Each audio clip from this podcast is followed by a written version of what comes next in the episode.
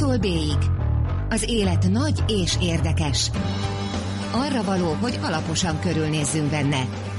Gazda Albert és Lővenberg Balázs műsora. Jó estét, drága hallgatók! Ez itt az A-tól B-ig az élet nagy és érdekes. Én Lővenberg Balázs vagyok. Én Gazda Albert. Mai vendégünk Kristóf Luca, az MTA Társadalomtudományi Kutatóközpont Szociológiai Intézetének tudományos munkatársa. Szervusz! Szervusztok, jó estét! Ezt olvastam. És elitkutató. Az első kérdésem, mivel remélem, hogy nem hozlak zavarba, hogy mi az az elit? Vagy mik azok az elitek? Fú, hát erre a kérdésre egyáltalán nem számítottam. Ö, igen, ez mindig felszokott merülni, ö, és pont múltkor egy ilyen Facebook kommentben olvastam, hogy valaki ezt a kérdést tette fel, hogy az elitkutató az olyan, mint az exobolygóknak a kutatója. De Vagy egy nagyon jó kutató. hát igen, igen, esetleg. Mert hogy, mert hogy sokan az elithez ezt a ö, képzetet kapcsolják, hogy a legkiválóbb tagjai a társadalomnak, és akkor meg is szokták kérdőjelezni, például ezt nagyon sokszor megkapom, hogy hát Magyarországon nincsen elit, mert hát, hogy hát milyen, milyen emberek ö, uralkodnak fölöttünk. De én, mint szociológus nem ilyen értelemben használom az elit szót, tehát leíró értelemben nem értékelem feltétlenül őket. Hát a legelfogadottabb definíció az valahogy úgy hangzik, hogy egy társadalomban azok az elitnek a tagjai, akik olyan döntéseknek a meghozatalában vesznek részt, ami az egész társadalomra kihat. Tehát persze mi is szoktunk néha, mondjuk amikor elmegyünk szavazni egy parlamenti választáson, akkor mi is részt veszünk egy döntéshozatalba, de nekünk egy átlagos szavazatunkkal nagyon-nagyon picike súlyunk, nagyon pici ráhatásunk van a döntésekre. Az elit tagjai azok, akik nagyobb befolyással rendelkeznek, és ezért is fontos, hogy ők kicsodák, meg milyenek, mert nagy hatással vannak az mi életünkre is. De korán sem csak politikáról beszélünk, amikor elitről nem, beszélünk. Nem, tehát a politikai elit az a legkézenfekvőbb példa, ugye őket lehet a legkönnyebben definiálni ilyen szempontból. Megazonosítani. Hát, megazonosítani, igen, hát hogyha Orbán Viktor kimondol valamit, igen, tehát akkor, akkor, akkor ott lesz valami, és történik a magyar társadalommal valami. Általában három csoportra ö, szokták az elitet felosztani, politikai, gazdasági és kulturális elitre. Ö, a gazdasági elit azt szerintem az sem olyan nehéz elképzelni, hogy kikről van szó, mondjuk ha Benne vannak a hírekben. Igen, Csányi Sándorra gondolunk, vagy ö, ö, Mészáros Lőrincre, vagy akár olyas valakikre, akik gazdaságpolitikai döntésekben nagy szerepet játszanak. Amivel viszont én a leginkább foglalkozom, az a kulturális elit, tehát akik a kultúra alakítására vannak nagy befolyással azok az emberek. Az elit értelmiség, így is mondhatnánk.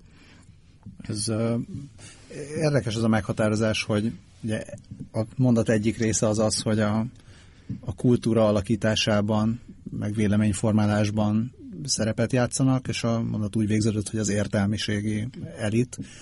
Ez uh, mennyiben, mennyiben pontos, ha azt mondom, hogy azt, azt érzem, hogy mondjuk a, az elmúlt 10-15 évben, vagy az azt megelőző talán 20-30-40-50 évben ez e, ennek a kettőnek úgy másfajta kapcsolata volt. Tehát, hogy meg erről, erről végül is írtál, megbeszéltél te is korábban, hogy mintha az értelmiség ebből a véleményformáló szerepből csúszna kifelé. Mm, hát Mondjuk amikor te ezt mondod, hogy értelmiség, akkor te mit, mit értesz ezzel lett a fogalom alatt, csak hogy egy kis vizsgáztatásba elcsúsztunk. Nagyon jó. Inkább azt, azt tudnám megmondani, hogy mi az a, mi az a vélemény formáló réteg, amit én mintha nem éreznék értelmiségnek, és ez pedig, ez pedig a média egy, média egy elit. a média elitnek egy olyan része, ö, akit, akit, a, vagy amely talán nem illik bele abba a klasszikus ö, ilyen gondolkodó értelmiségi írás tudó, így tovább. Hát most az már egy következő kérdés.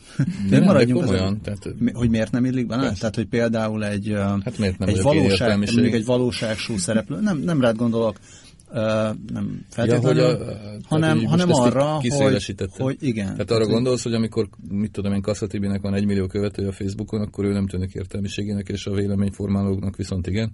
Meg hogy a véleményformáló szerepe adott eset, tehát ő lehet ettől még a magánéletében értelmiségi, nem ismerem Kasszatibit, de az ő volna mást is. média szerepe nekem nem tűnik egy értelmiségi szerepnek, nem is akar feltétlenül az lenni. Tehát... Uh-huh. Hát én, én, én szerintem a, a kulturális elit az egy halmaz, az értelmiség az még egy halmaz, és akkor a kettőnek van egy metszete, és abban van, a, van az elit értelmiség. Tehát amikor például én csinálok a kulturális elitről egy kutatást, épp most ezt csinálom, hogy megpróbálok ö, egy 1200 embernyi nagy tömeget ö, összeszedni, akik ből aztán veszünk egy mintát, és majd kérdőivel megkérdezzük őket, akkor nagyon-nagyon bonyolult és összetett a mintavétel. Tehát neked ebben teljesen igazad van, sokkal egyszerűbb a politikai elitre egy ö, mintát venni, mert sokkal jobban tudjuk, hogy ez kikből áll, ugyanis ez nagy részt pozícióhoz kötődik. Jó, nem feltétlenül, mert ott van Habony Árpád és társai, de azért nagy részt pozíciókhoz. De hát azért őket is könnyű beazonosítani. Őket is könnyű beazonosítani. És a kulturális elitet is be lehet azonosítani, csak nagyon jól végig kell gondolni, hogy, ez, hogy annak milyen csoportjai vannak. Tehát most, amikor én veszek egy mintát, akkor úgy csinálom, hogy megnézem, a, kik vannak a tudománynak és a kultúrának a vezető pozícióiban, mondjuk a, Magyar Tudományos Akadémián, egyetemeknek a, a vezetőségében, akkor a kulturális intézmények, mint múzeumok, színházak, ilyes, ilyesmi dolgoknak a vezetői, de ugye ez még kevés, hisz van egy csomó nagyon befolyásos kulturális szereplő, akinek nincsen pozíciója. Tehát mint Eszterházi Péternek sosem volt különösebb pozíciója, mégis talán még te is elfogadnád, hogy akkor ugye egy, egyrészt véleményformáló értelmiségi volt, másrészt pedig a kulturális elitbe beletartozik. És akkor ezt úgy ö, oldjuk meg, hogy próbálunk valamiféle ilyen proxikat, tehát valamiféle közelítő változókat keresni arra, hogy ki, le, ki az, aki kiváló, aki nagy tekintélyű a kultúrában. Ezért aztán szépen veszem a Kossuth díjasokat, a Széchenyi díjasokat, mindegyik szakmának megvannak a saját díjazottjai, őket is beleszámítom a kulturális elitbe, és akkor itt van ez a Kasztatibi féle dolog, erre is akartam reflektálni, hogy hát tulajdonképpen azért van egy piaci elit is, tehát mondjuk a magas kultúra az nincs túlzottan piacosodva, azt tudjuk, hogy az állami támogatásból de egy idő után azért rájöttünk, hogy akik ilyen mondjuk könyv bestseller szerzők, azért ők, ők, ők is beleérthetők ebbe az elitbe, más szempontból, vagy pedig akik, akik zenészek és a dalaikat nagyon sokat játszák a rádiók, tehát őket is. És akkor, hogy még szélesebb körűek legyünk, ezeket az embereket, akiket már eddig felsoroltam, megkérdezzük, hogy na és akkor ő szerintük ki az, aki még a kulturális elitbe tartozik, és akkor ezt úgy hívják a társadalomban, hogy hólabdás mintavétel, mert elkezdjük valahol, és akkor maguk a megkérdezettek tovább gördítik a mintát, és akkor őket is belevesszük a felmérésbe. Tehát ezzel csak azt akartam mondani, talán kicsit túl hosszan elnézést, hogy nagyon sokszínű csoport ez.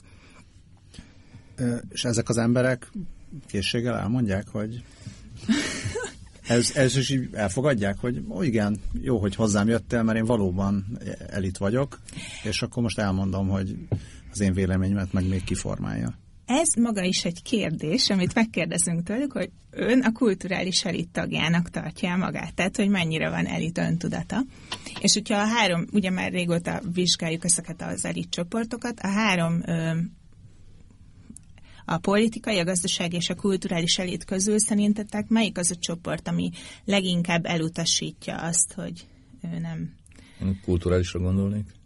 Nem, a politikai, mert a, mert a politikai elithez való tartozásra nem igazán büszkék, pedig igen, azt gondolná az ember, hogy hát azért, hát, hogyha valakinek evidencia. van egy politikai pozíciója, de mivel, hogy nincs túl jó megítélése a politikai elitnek, ezért, ezért ők, ők nem tehát elutasítják ezt.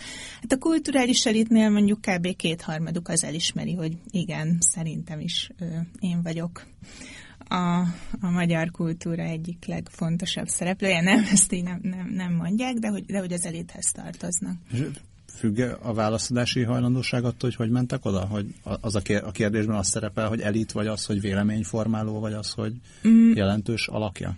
Hát az, az, az nagyon számít, persze, tehát hát nyilván ez azért mindenkinek hízeleg valamennyire, hogyha így megyünk oda hozzá. Természetesen szakmai teljesítményünk alapján ezek az emberek meg is érdemlik ezt, és én egy ilyen nagyon szívhez szóló felkérő levelet írok, hogy pecsétes, MTS, fejléces papíron, mert ez a kulturális elit tagjainak még jelent valamit, mondjuk a politikai elitet az iszonyú nehéz lekérdezni, és őket nem is érdekli azt, hogy én a Magyar Tudományos Akadémiáról jövök, de a kulturális elitet azért igen, és akkor benne van, hogy ön nagyon szépen kérem, hogy segítsen, mert ön nem helyettesíthető senki mással ebben a mi kutatásunkban. Úgyhogy remélem, hogy továbbra is szolgálnak majd velünk.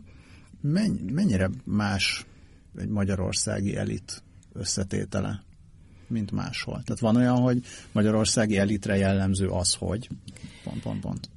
Hát egy, egy van az, ami ilyen nagyon feltűnő, az, az az, hogy a nők nagyon alul reprezentáltak.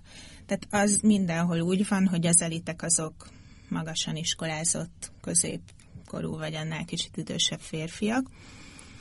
De Magyarországon az, és egyébként általában ezért csúszunk le nagyon az ilyen nemek közötti egyenlőtlenségeket mérő világszintű indexekben, mert nagyon sok mindenben teljesen oké, okay, tehát hogy így gazdasági fejlettségének megfelelő szinten van a magyar társadalom, de pont ebben a, a hatalmi dimenzióban a nők nagyon-nagyon, tehát mindegyik elit csoportban 20% alatt vannak a nők, bár kicsit nő a, az arányuk, de még, még mindig elég lassan, tehát ez egy, ez egy magyar jellegzetesség.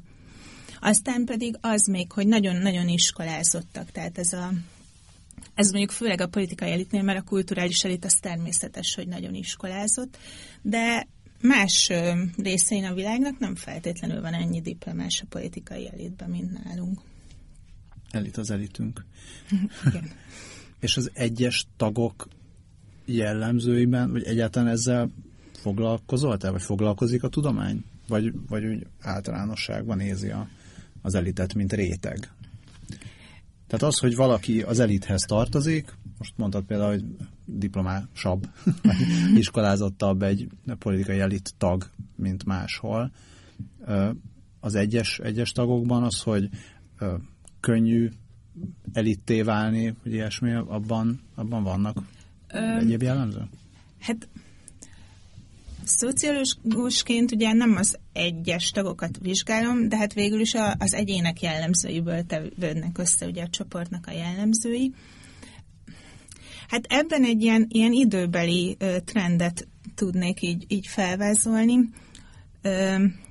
A rendszerváltást követően zártabbak lettek az elitek, tehát hogy ugye a szocializmusnak megvolt ez az ideológiája a társadalmi mobilitástól, és ez olyan szempontból nem csak ideológia volt, tehát ténylegesen sokan voltak olyanok az elitben, akik ö, ö, nem értelmiségi származásúak voltak, mondjuk a szüleik fizikai munkások voltak, vagy akár maguk is úgy kezdték. És ez a rendszerváltás után nagyon megváltozott, bezárult. A legzártabb a három körül az azért mindig a kulturális elit volt. Tehát a kulturális tőkét azt nehéz, nagyon nehéz olyan családokban ö, felgyűjteni, ahol, ahol ennek nincsen, nincsen hagyománya, vagy, vagy nem, nem tud ebben a család segíteni.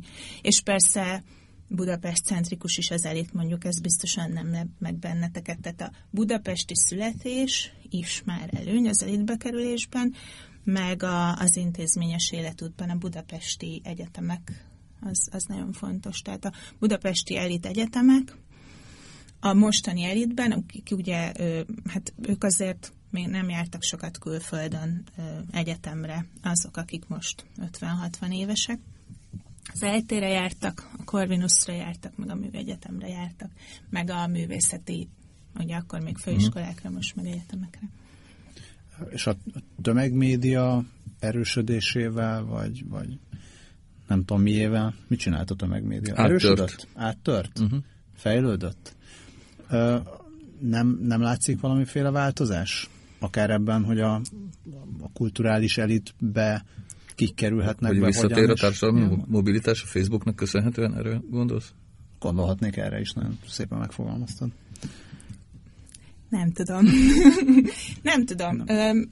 Te, teljesen jó a kérdés. A legutóbbi felmésünk az 2009-ben volt, és hogy mit változtat ez a, ez a közösségi média, médiatizálódás az életünkön? Nagyon sok mindent, ezt, ezt a szociológia más kutatásokból tudjuk például, teljesen nem elit téma, de muszáj elmondanom, mert annyira vicces szerintem, hogy, hogy, hogy Amerikában egy kutatás a tinédzserkori terhességek csökkenését összefüggésbe hozza az okos telefonok elterjedésével, mert hogy inkább virtuálisan élik a társas életüket a, a gyerekek, és akkor úgy nehezebb teherbe esni.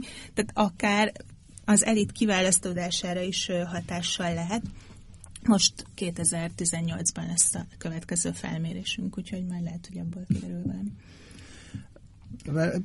Próbálom megfogni valahogy, vagy nem tudom, jobban megfogalmazni azt, hogy, hogy valamilyen módon, mintha annak, hogy a, ez a hagyományos értelemben vett értelmiség, um, megint bele fogok csúszni abba, hogy ma jól megkérdezett tőlem, hogy de kit gondolok hagyományos értelemben vett értelmiségnek, de, vagy akár mondhatnám, ez a szocialista értelemben mm-hmm. vett értelmiség, mm-hmm. a, a, aki szerint Eszterházi Péter a, a legnagyobb véleményformáló. Tehát mintha mintha az ő körük úgy, úgy zárulna be, és mint hogy egyre inkább csak saját maguknak lennének ők véleményformálók. Ez egy, ez egy ilyen téves érzés. Nem, ebben teljesen igazad van, de hát ennek egy, egy, egy hosszú története van ennek a, ennek a kelet-európai típusú értelmiségnek, és igazából azt mondják, hogy hát ő, ők a, ő, ez, ez a társadalmi csoport befolyása csúcsán így a 80-as, 90-es években volt. Tehát, hogy akkor volt egy olyan nem annyira az normális. glosszák. Igen. nem annyira normális befolyása, már abban az értelemben, hogy nem szokásos általában társadalmakban, meg történelmi korukban, korokban, de hogy mivel ezt mi megéltük, ezért érezzük úgy, hogy ez ezután egy nagyon ö, nagy hanyatlás következett be az ő szerepükben, de lehet, hogy ez inkább csak egy ilyen visszatérés. De, a, de a ez, eb, ebben az is benne lehetett, nem? Tehát most visszalépek a, a, az első felére a dolognak. Tehát, hogy a 70-es, 80-as években ilyen hatásuk volt, az nyilván abban az is közrejátszott, vagy közrejátszhatott, mondom ezt laikusként, hogy politikusoknak egyszerűen nem hittünk. Természetesen, hát akkor ők voltak az ellenelit, és utána is ők akartak lenni és még az akkor ellenelit. is, hogy egyébként benne voltak a rendszerben, még akkor igen, is igen, ellen igen, voltak igen, valamennyire. Igen, és akkor utána ezt ugye folytatták már a demokratikusan megválasztott politikusokkal szemben is, mert mint azt, hogy a kontrollt ők hát szerették volna voltak átfedések is nyilván, persze. Voltak átfedések is, csak utána ez már nem, nem ez sikerült. a politika professzionalizálódása az, ami elvette hát, tőlük ezt. Igen, tehát a, hát egyrészt a prof, politika professzionalizálása, a másrészt meg, amit már emlegettetek, a tömegmédia. Tehát most már, tehát amikor egy tévé volt, akkor persze mindenki kénytelen volt a beszélő fejeket nézni, hát most már nem kénytelen mindenki. Tehát ez a két dolog egyszerre csapott le rájuk. A, az elitek között van ilyen egymásra tehát az egyik elit az formálja a másik elit véleményét, vagy, vagy ezek egymás között ott vélemény formálgatnak? Nem, hát természetesen egyrészt átjárás is van köztük, tehát gazdasági és politikai, vagy kulturális és politikai ö, elit ö, között is. De meg például ebben, hogy kik a legnagyobb tekintélyek, ebben nagyon egyet értenek. Tehát mondjuk, hogyha megkérdezzük, hogy ki a magyar kultúrának a legnagyobb alakjai, ezt megkérdeztük a, a gazdasági meg a politikai elittől is, és akkor ők körülbelül pont ugyanazokat az embereket válaszolták. De ha megkérdeznénk, hogy kik a legtekintésebbek a gazdasági elitben, akkor is ugyanazokat mondanák a, a politikai meg kulturális elit tagjai is. És általában ilyen attitűdök, vélemények kérdésében nagyon hasonlóak egymáshoz. Tehát például, amikor egy kutatásban az EU-hoz, EU-val kapcsolatos attitűdöket kérdezték, akkor a gazdasági meg a politikai életi nagyon hasonló, nagyon EU-pártiak egyébként, de hogy, hogy a lakosságtól inkább eltér, mint, mint egymástól. A különböző magazinokban mindig vannak ilyen top listák, hogy top 50 befolyásos, uh-huh. így mhm. meg úgy. Ezeket feltételezem nem olyan tudományos igényességgel állítják össze. Nem is feltételezem, tudom. De mennyi uh, átfedés van? Nagyon különbözik? Az, amit ti tudományos módszerrel megállapítotok, hogy ők most az elit, és a között, amit lát, látsz akár te az ilyen top listákon? Szerintem nem. Én, én elég jónak tartom ezeket a top listákat. Tehát ö, most kérdés, mi a tudományos módszer? Én, én amennyire ismerem ezeket, és nyilván azért szoktam nézegetni, én azt látom, hogy az újságírók jól utána járnak, és szakértőket alkalmaznak, akik ugye pontozzák ezeket az embereket. Én ezeket általában ilyen reálisnak érzem. Ez a legutóbbi volt ez a befolyásbarométer, és akkor ott ugye végül is az jött ki, hogy Orbán Viktortól való távolság határozza meg, hogy ki mennyire befolyásos. Akkor látom ám, hogy van nálad top lista, ez, ez mikori lehet a, ki, ki, most a, ki most a top, top hát, elit? Ez a, ez, ez a kulturális elitről szól ez a mhm. kutatás, amit szorongattok, vagy szorongattam, és ez, ez tavalyi, de ebben az az érdekes, hogy ezt ezt egy rendes lakossági, tehát országos reprezentatív mintán kérdeztünk meg, hogy kit tartanak a most a kultúra legnagyobb alakjainak, és azért is voltam erre nagyon kíváncsi, mert az volt a benyomásom, hogy generációváltás van, tehát meghalt az Eszterházi, meghalt Kocsis Zoltán, meghalt Kertész Imre, Jóka Janna, tehát így tényleg így, így, így sokan az utóbbi egy-két évben Makovec és hogy akkor most kik a rising sztárok, a, a feljövőben lévő csillagok. Ö, és, és hogy egy kicsit magamat is szórakoztassam, úgy ö, kétfelé bontottam a, a megkérdezetteket. Az egyiknek én, én adtam tíz nevet, hogy akkor mondják meg, hogy őket mennyire tartják kimagaslónak. A másik felének pedig egy spontán említés, tehát hogy nyitott kérdésként tettem, hogy akkor ő, ők mondjanak valakit, hogy kik a magyar kultúra legnagyobb alakjai. Most az ilyen nyitott kérdésre nyilván az emberek fele azt mondja, hogy hát passz, fogalmam sincs, de azért elég sokan tudtak rá válaszolni, és az volt az érdekes, hogy szinte pontosan ugyanazokat az embereket mondták, mint akiket a másik felétől én megkérdeztem, tehát igazából jobban ismerik a kulturális kánont az emberek, mint én gondoltam, és nem kasszatibit mondták. Tehát sokaknak volt ez a várakozása, mondjuk még a saját kollégáim közül is, hogy hát akkor majd ilyen valóságsósztárokat, hát vagy igen. médiasztárokat fognak mondani, és nem, tehát ez a kérdés, hogy a kortárs magyar kultúra, vagy a mai magyar kulturális élet legnagyobb alakjai, ez abszolút előhozza az emberekből a, az iskolást, és akkor megpróbálnak valaki olyat mondani, aki a magas kultúrához tartozik, és akkor ti már, mi, ti már tudjátok, tehát nem, kér, nem teszem fel ezt a kérdést, hogy vajon szerintetek kikapta legtöbb szavazatot a, a spontán említések közül. Nekem meglepő volt, egy nagyon fiatal ember, nem Eseles László, tehát Oscar az Oscar díj az, az Oscar díj. Tehát ezt, ezt az emberek megjegyezték, ezt a rendezőt, és akkor őt most már tudják. Ha látták a filmét, ha nem. Ha látták, ha nem, igen. De egyébként a filmhez kötik, mert voltak olyanok is, akiknek a neve nem ugrott be, de azt mondta, hogy a Saul fia rendezője. Tehát ez, ez, ez így megvolt.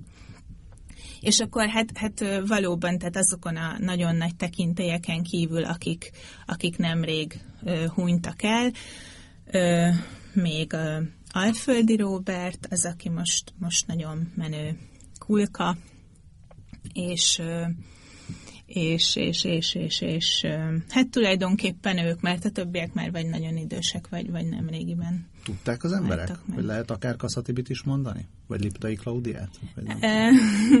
hát ezt így nem mondtuk nekik, hogy lehet akár Liptai Klaudiát is mondani. Volt, volt egy ilyen magyarázat, hogyha, hogyha nem értik, hogy mi ezt, hogy a magyar kulturális élet nagy alakjai, akkor, akkor tegye hozzá a kérdező, hogy híres művészek, tudósok, ilyes, ilyesmik.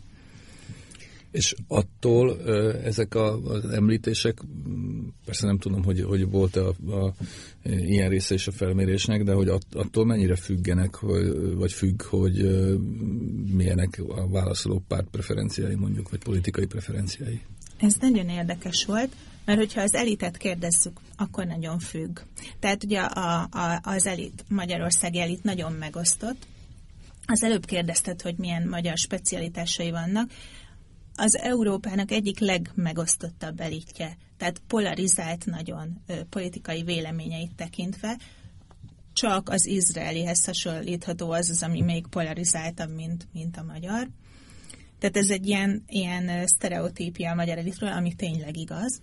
És, és ezért a, a kulturális szereplők megítélése is nagyon függ az elit körében a pártpreferenciától. És pont ezt meg szerettem volna vizsgálni, hogy a, a lakosság, tehát a nem elit körében ez mennyire szűrődik le, és egyáltalán nem. Tehát ők nem tekintenek úgy igazából Alföldi Robertre, hogy ő most a, a balliberális oldalnak a megmondó embere, vagy a Fidesz mártírja lenne, akit ugye leváltottak a Nemzeti Színház éléről.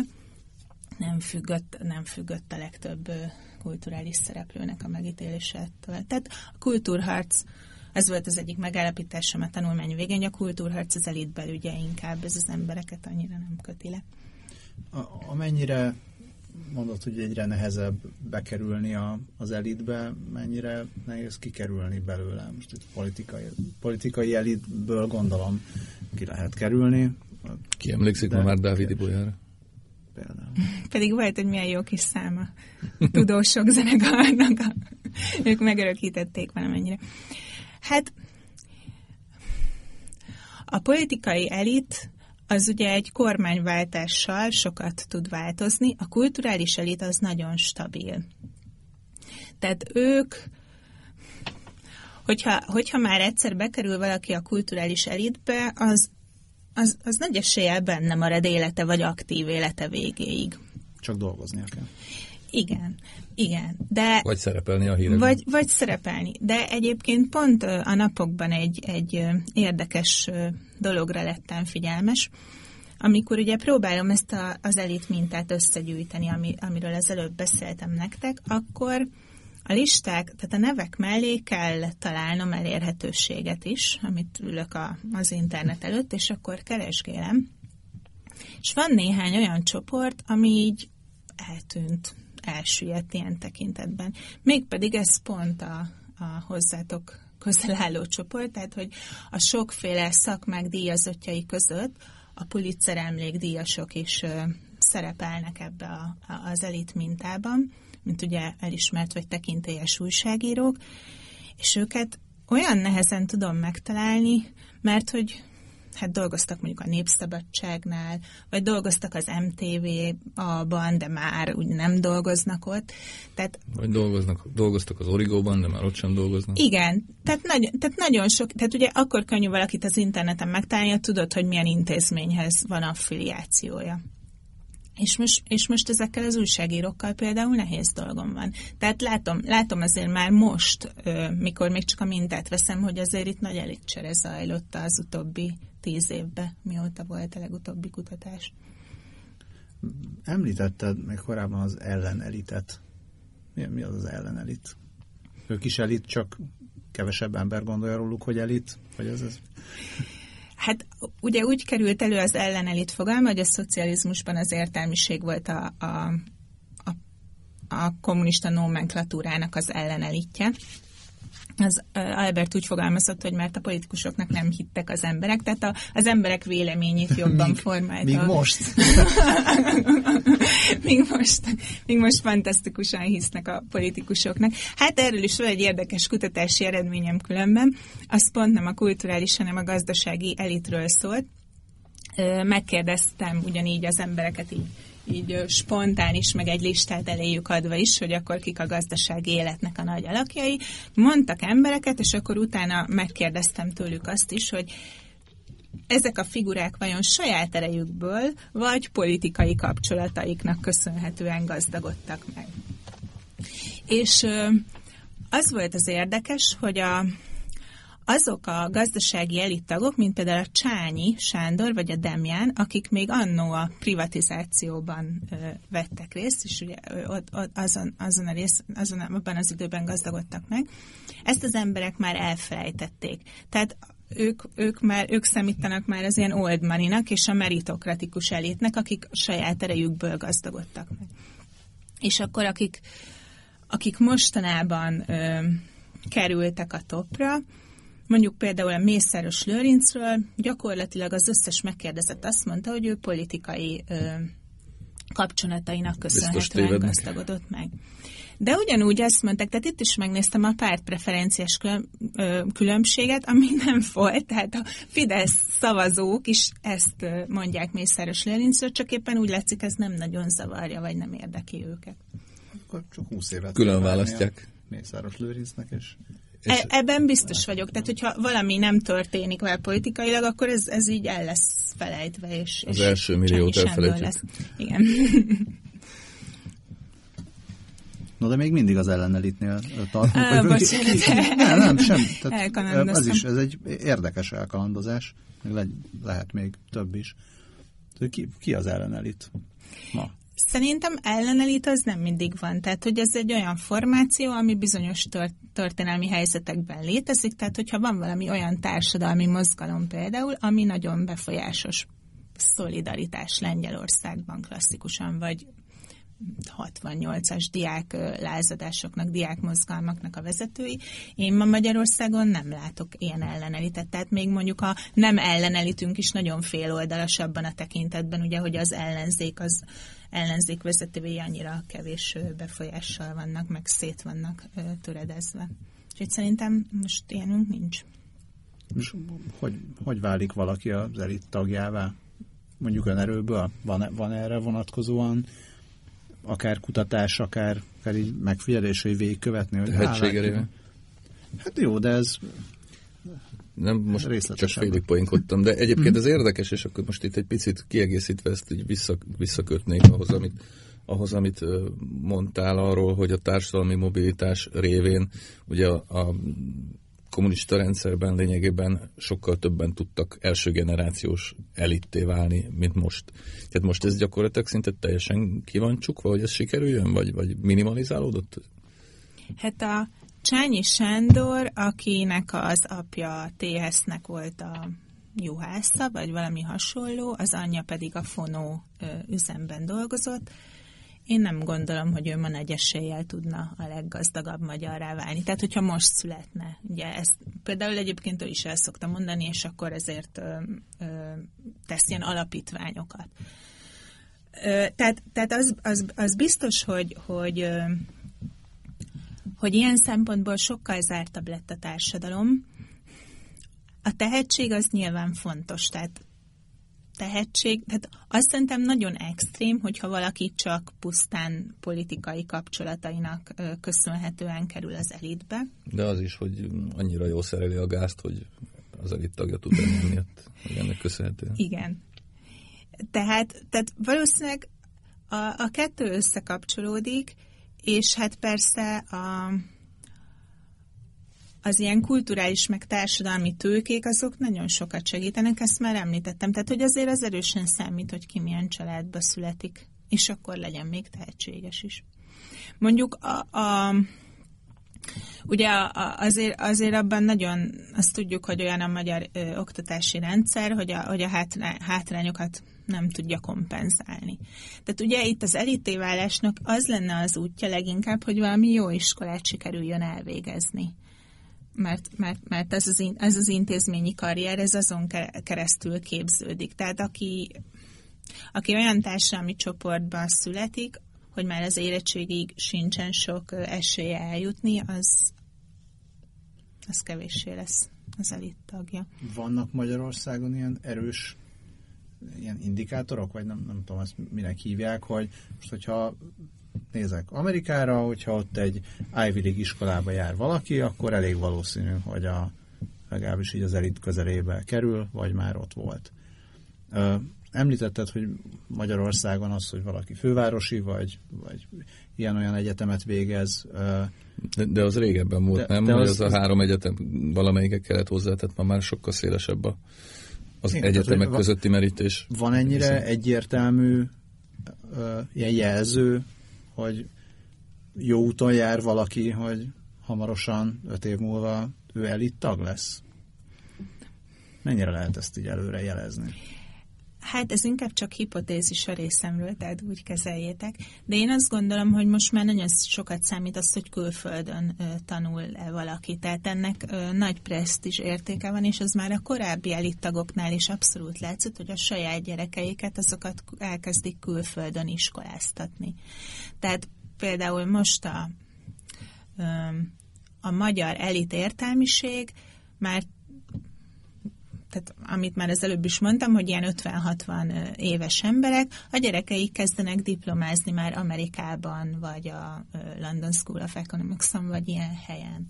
Most, hogy ők aztán visszajönnek-e Magyarországra, azt nem tudom, ezt még szerintem nem lehet megmondani, de ha visszajönnek, akkor szerintem nekik nagy esélyük van arra, hogy elitté váljanak. Egy kicsit egyébként ilyen szociológiailag a, a Momentum, mint pár, tehát ezek legalábbis amennyire én a médiából tudom, hogy ilyen nagyon jó külföldi iskolákból jönnek vissza sokan közülük.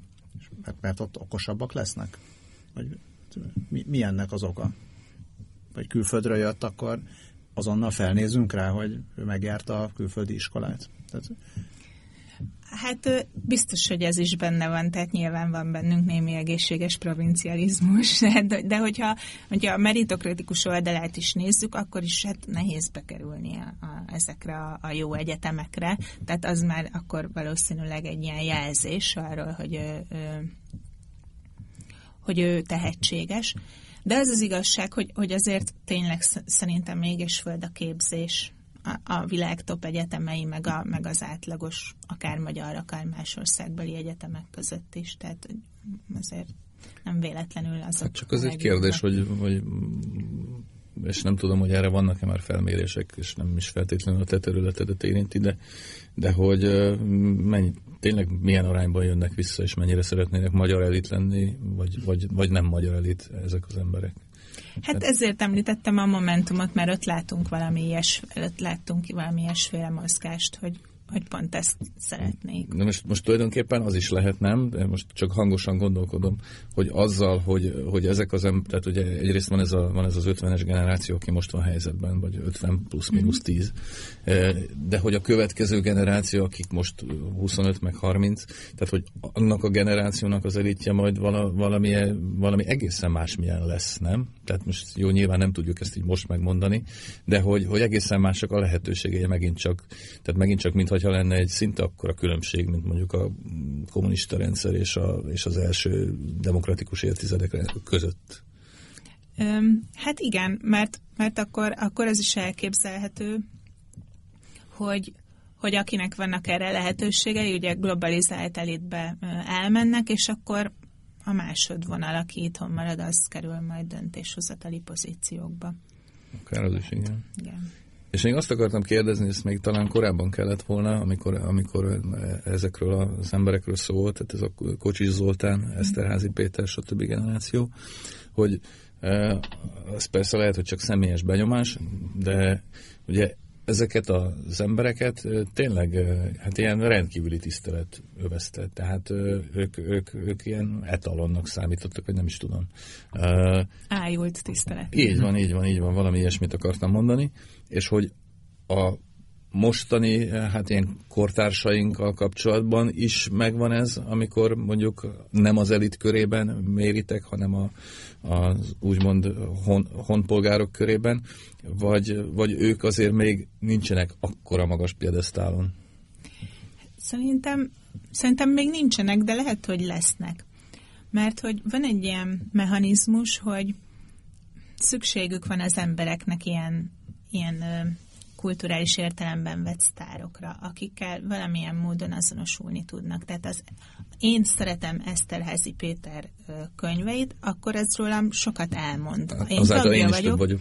Több, több vagyok, mert, mert fel tudom őket fogni, ugye egyrészt okos vagyok, más, másrészt pedig tartozom valamiféle ilyen értelmiségi közösséghez. Jó, hát ebben nyilván benne van a sznobizmusnak a jelensége is, de hogy ezért gondolom, hogy, hogy ilyen, ilyen sztárok és ilyen nagyon tisztelt ö, alakok mindig lesznek. Én például a Nemes Jelesben látok erre potenciált. Jó, még csak egy filmet csinál, de hogyha mondjuk a következő is jól sikerül, akkor abszolút. Tehát őt hogy tényleg van egy olyan óriási nagy előnye, az Oscar díjra senki nem mondhatja azt, hogy nem meritokratikus, tehát azt tény, nyilvánvalóan nem valamiféle kapcsolataival szerezte. Oké, okay, a Jeles András az apja, tehát jó családba született ilyen szempontból. De hát de szerintem az emberek többsége nem is tudja feltétlenül. Hát nem is tudja, igen, igen. Tehát, hogy... Jeles András soha, soha nem jutott el ekkora elismerésig ebből a szempontból, hiába csinált sokkal több filmet generációktól mennyire függ, vagy független az, hogy ki az elit? Hát a kulturális elitnél nyilván teljesen más, hogy most a tudom, 15 év alattiakat, ha egyáltalán bárki kérdezi őket, de mondjuk egy 20 év alattiakat kérdezem arról, hogy szerintük ki, a, ki az elit a magyar kultúrában, mint mondjuk a 60 év fölöttieket. Hát persze, tehát azért az Eszterházinak a sztárságában is volt egy nagyon nagy generációs hatás. Tehát én, én, én nekem az a várakozásom, hogy azért az ő kultusza le fog, le, tehát valamelyest úgy be fog majd simulni a kánonba, ahogy jönnek a következő generációk, és nekik már nem fog Bekerül olyan sokat és jelenteni. Gárdonyi Géza mellé? Hát e, pont ez, pont ez, ami nem biztos. Tehát, tehát hogy mivel hogy a következő generációknak Eszterházi már nem fog annyit jelenteni, mert nekik ezek a személyes faktorok, amiket az előbb mondtam, ebb, ebből már hiányzik. Hát случае Каймоша. és Jóka, hát Jókai Morse egyébként. Igen, tehát hogy a, a jó, de, de, ez, de, de az ifjúsági szubkultúra az mindig más. Tehát, hogy, hogy most például ugye rengeteget beszélnek arról, hogy a, hogy a gyerekek azok, azok teljesen más embereket sztárolnak, mint a felnőttek, de hát majd a gyerekekből is lesznek felnőttek, tehát most, hogy éppen most tizenévesen a youtuberekért rajonganak, azt nem menti azt, hogy 40 évesen is értük fog. Úgy is kérdezhetném, hogy fontos az, hogy a fiatalok körében kiszámít véleményformálónak? Véleményforma, véleményformáló az, aki, aki a fiatalok körében véleményformáló? Szerintem, hát a fiat, az, az ifjúsági szubkultúra szerintem az kevéssé szól a véleményformálásról. Tehát én már rengeteg Benipova videót hallgattam végig, mert van 11 meg 8 éves fiam, de ott, on, abból, abból még nem, nem hangzott el semmi közéleti. Lehet, hogy egyébként van olyan a youtuberek között, például a Dancsó Péter, aki el fog menni ebbe az irányba, de akkor viszont már ki fog kerülni valamelyest ebből a szubkultúrából. Tehát, hogy, hogy szerintem ez, ez ilyen szempontból kevésbé fontos, ezek inkább olyanok, mint régebben mondjuk a rockstárok voltak, vagy a rapstárok, most meg éppen ilyen youtuberek. Akik nem elitek. Véleményformálók. nem véle, na, vagy, bocsánat, most ezt azt mondtam, hogy nem véleményformálók. Egyelőre még. Kicsit már, már érintettük ezt, hogy mit is gondolunk mi a saját elitünkről. Hát nem sok jót. Meg mit várunk tőle? De miért van ez? Tehát egyfelől elismerjük, hogy ők az elit, másfelől meg, meg nem, nem, nem annyira tiszteljük őket? Vagy, tehát ez hogy? Hát ezt igen, ez pontosan így van, tehát hogy, hogy ez, a, ez a kettősség, ez jellemző. Sokat várunk tőlük, de nem vagyunk velük soha elégedettek. Tehát, hogy, hogy... Ez mindegyikre igaz? Tehát mind a három kategóriára? Hát talán a kulturálisra kevésbé. A kulturális elitnek jobb azért a megítéléssel, mondjuk a másik kettőhöz képest. Ők, ők, ők, ők, ők több, több tiszteletet kapnak, és, és van, van is szerintem valamennyire egy ilyen integráló hatásuk a társadalomban, ami a politikai elitnek nem tud lenni azért, mert annyira megosztott. Az a kulturális elitnek még megvan, ugye ezt abból szűrtem le, hogy a párt preferenciák az ő megítélésüket nem befolyásolják. Tehát a, nyilván a nemzeti kultúra az mindig egy összetartó erő, és ez valamennyire a, kult, a kortás kultúrára is igaz, és a politikai elit az, az meg hát ugye pont, hogy, pont, hogy inkább a, a megosztottságot növeli, és, és ezért, ezért nem tud annyira integráló lenni. Említetted, hogy, a, hogy Magyarországon kifejezetten rosszul állunk a, a nők a arányát tekintve a mindenféle elitekben, és ez, ez nem egy tudományos kérdés, tényleg így, a, mint ezzel a területtel foglalkozó embert kérdezem, hogy hogy, hogy látod, hogy van-e bármi esély arra, hogy ez változik, vagy látsz folyamat, látod azt a folyamatot, hogy ez változik jobb irányba, vagy mik a tapasztalatok más országokban, ahol, ahol jobban állnak ezen a téren? Én látom, tehát van egy lassú trend, amiben a, a nők, nők aránya nő. Tehát, hogy ez, igen, tehát, hogy, hogy szerintem van, és egyszer kérdezték tőlem, hogy hát de hát hogy lehet az, hogy Magyarország az egyetlen olyan ország, ahol még nem volt női miniszterelnök, a rendszerváltás óta, hát már szinte mindenhol volt tényleg. Én megmondtam, hogy hát majd előbb-utóbb nálunk is lesz, tehát ez valamilyen ö, mértékben véletlen, illetve olyan szempontból nem véletlen, hogy folyton Orbán Viktor a miniszterelnök, aki egy férfi, de mondjuk, hogyha mm, valamikor lesz kormányváltás, akkor simán lehet nő is. Tehát én azt egyáltalán nem látom úgy, hogy a magyar társadalom annyira konzervatív lenne, hogy ne fogadná el nőket vezetőnek, vagy ne, ne venné be őket az elitbe. Ez egyszerűen egy, egy ilyen, ilyen lassú, lassú folyamat, de én látok ebbe változást. a gazdasági téren? Ott is. Mondjuk az kérdés, hogy mert az is lehet, hogy aztán ez a trend egyszer csak megállt, tehát hogy oké, okay, felmegy 20% fölé valamivel, de annál, annál tovább pedig nem fog menni. Ugye a 20% az a határ, amire azt mondják, hogy, hogy az alatt a bármilyen kisebbség egy elit csoportban, az még csak ilyen token jelenség, tehát egyszerűen akkor nem is erős az érdekképviseletük, meg nem is tudjuk őket máshogy értelmezni, mint hogy ők egy kisebbségi. Tehát ez a jé, egy nő egy nő a parlamentben, vagy jé, egy női top menedzser. Hogyha, és pont 20% az a határ, ami fölé, hogyha kerül az arányuk, akkor ez, ez, ez meg, már megváltozik ez a percepció. De például a Magyar Tudományos Akadémián ott is alig vannak nők, már mint az akadémis, akadémikusok között ez mindig felismerül, hogy nem bírnak a nőket beválasztani se. És még Mészáros Lőrinc nő. De az, az viszont érdekesebb, nem, hogy a kulturális kategóriában sem nagyon vannak. Hát ez ugye azért is van, mert ahogy elmondtam nektek, hogy milyen az összetétele, tehát mondjuk a híres díjazott művészek között sok nő van. Tehát nyilvánvalóan a énekesek és a balerinák és a színésznők, stb. stb. ők ott vannak. De a rektorok, meg az akadémikusok, meg a kiadóvállalatok vezetői között ott kevesen vannak, mert az már pozíció, tehát az hatalmi pozíció, és akkor ott mindig kevesebben vannak a nők mi az a kutatási terület vagy irány, ami most téged foglalkoztat, és amerre mész tovább, vagy ilyen specializálódás, vagy ilyesmi? Nem elég speciális szerinted ez, amivel, amivel most foglalkozom. Én amit, amit most leginkább szeretnék vizsgálni, az valóban ez az elit csere kérdése. Tehát, hogy, hogy ugye van egy ilyen, ilyen percepciónk, hogy, hogy a, a, a Fidesz igyekszik, vagy a Fidesz kormányzat igyekszik mindenféle egyéb elit csoportra kiterjeszteni a hatalmát, és például a kulturális vezetői pozíciókon is pörgetett egyet. Tehát volt egy, ugye sok ilyen például a Nemzeti Színház, stb. stb.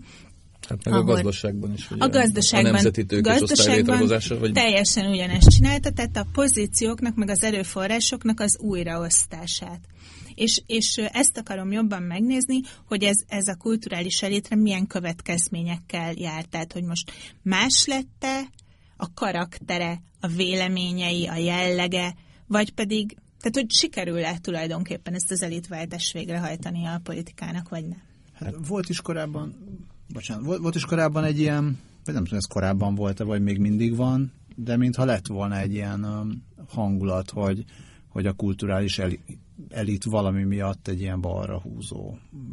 Meg, ezt, meg ezt el tudom támasztani, tehát általában amikor kérdeztük őket, akkor a kétharmaduk balra húzott, és csak az egyharmaduk jobbra. Tehát ezt, ezt meg akarták változtatni, tehát erre például nagyon kíváncsi vagyok, hogy ez sikerül-e. És mitől van ez a balra húzás egyébként? Ez mennyire Ez világjelenség, igen. Ez, ez, ez, te, hát ez teljesen igen. Tehát a, az értelmiség az mindenhol inkább baloldali, mert Hát erre többféle magyarázat létezik, hogy ez miért van, de valami olyasmit lehet mondani, hogy hogy olyan a, az alkotó tevékenységük, ami inkább a, a tekintély, meg a stabilitás, meg a tradíciók ellen hat, tehát per definíció, nem? És, és talán ezért. Meg hát van körükben egy ilyen, ilyen kultúra is, tehát ez a kritikai kultúra. Az értelmiségnek kritikusnak kell lennie a társadalommal. A társadalom nem lehet ellenzékben. bocsánat. köszönjük szépen, viszont most jól lejárt az időnk már. Köszönjük szépen, Luca, hogy eljöttél. Azon gondolkodom, hogy mit mondatok, az írásaidat hol lehet olvasni. van, van valamiféle olyan oldal, ahol össze vannak gyűjtve, könyvet lehet venni? A könyvem, hogyha valakit nagyon részletesen érdekel az elitértelmiség, akkor az az interneten megtalálható véleményformálók, ez a címe. Ez a leg, legutóbbi tanulmány, amiből pedig idéztem, ez a Nemes Jeles Lászlós, ez pedig a szocio.hu weboldalon fönt van. Na hát hallgatók, irány a szocio.hu, meg a véleményformálók című könyv, meg egyébként a korábbi interjúk is szerintem nagyon érdekesek, meg tanulságosak, úgyhogy erre jól rá lehet keresni. Minket lehet hallgatni szerdánként este 8-tól, vagy az ismétlést vasárnap hajnali 5-től, vagy akinek egyik sem jó, az meg hallgathatja a Három Kérdés című podcastunkat, ami a facebook.com per kasz.hu oldalon, vagy simán a kasz.hu oldalon érhető el. Köszönjük szépen! Köszönjük! Ától b Az élet nagy és érdekes. Arra való, hogy alaposan körülnézzünk benne. Gazda Albert és Lővenberg Balázs műsora.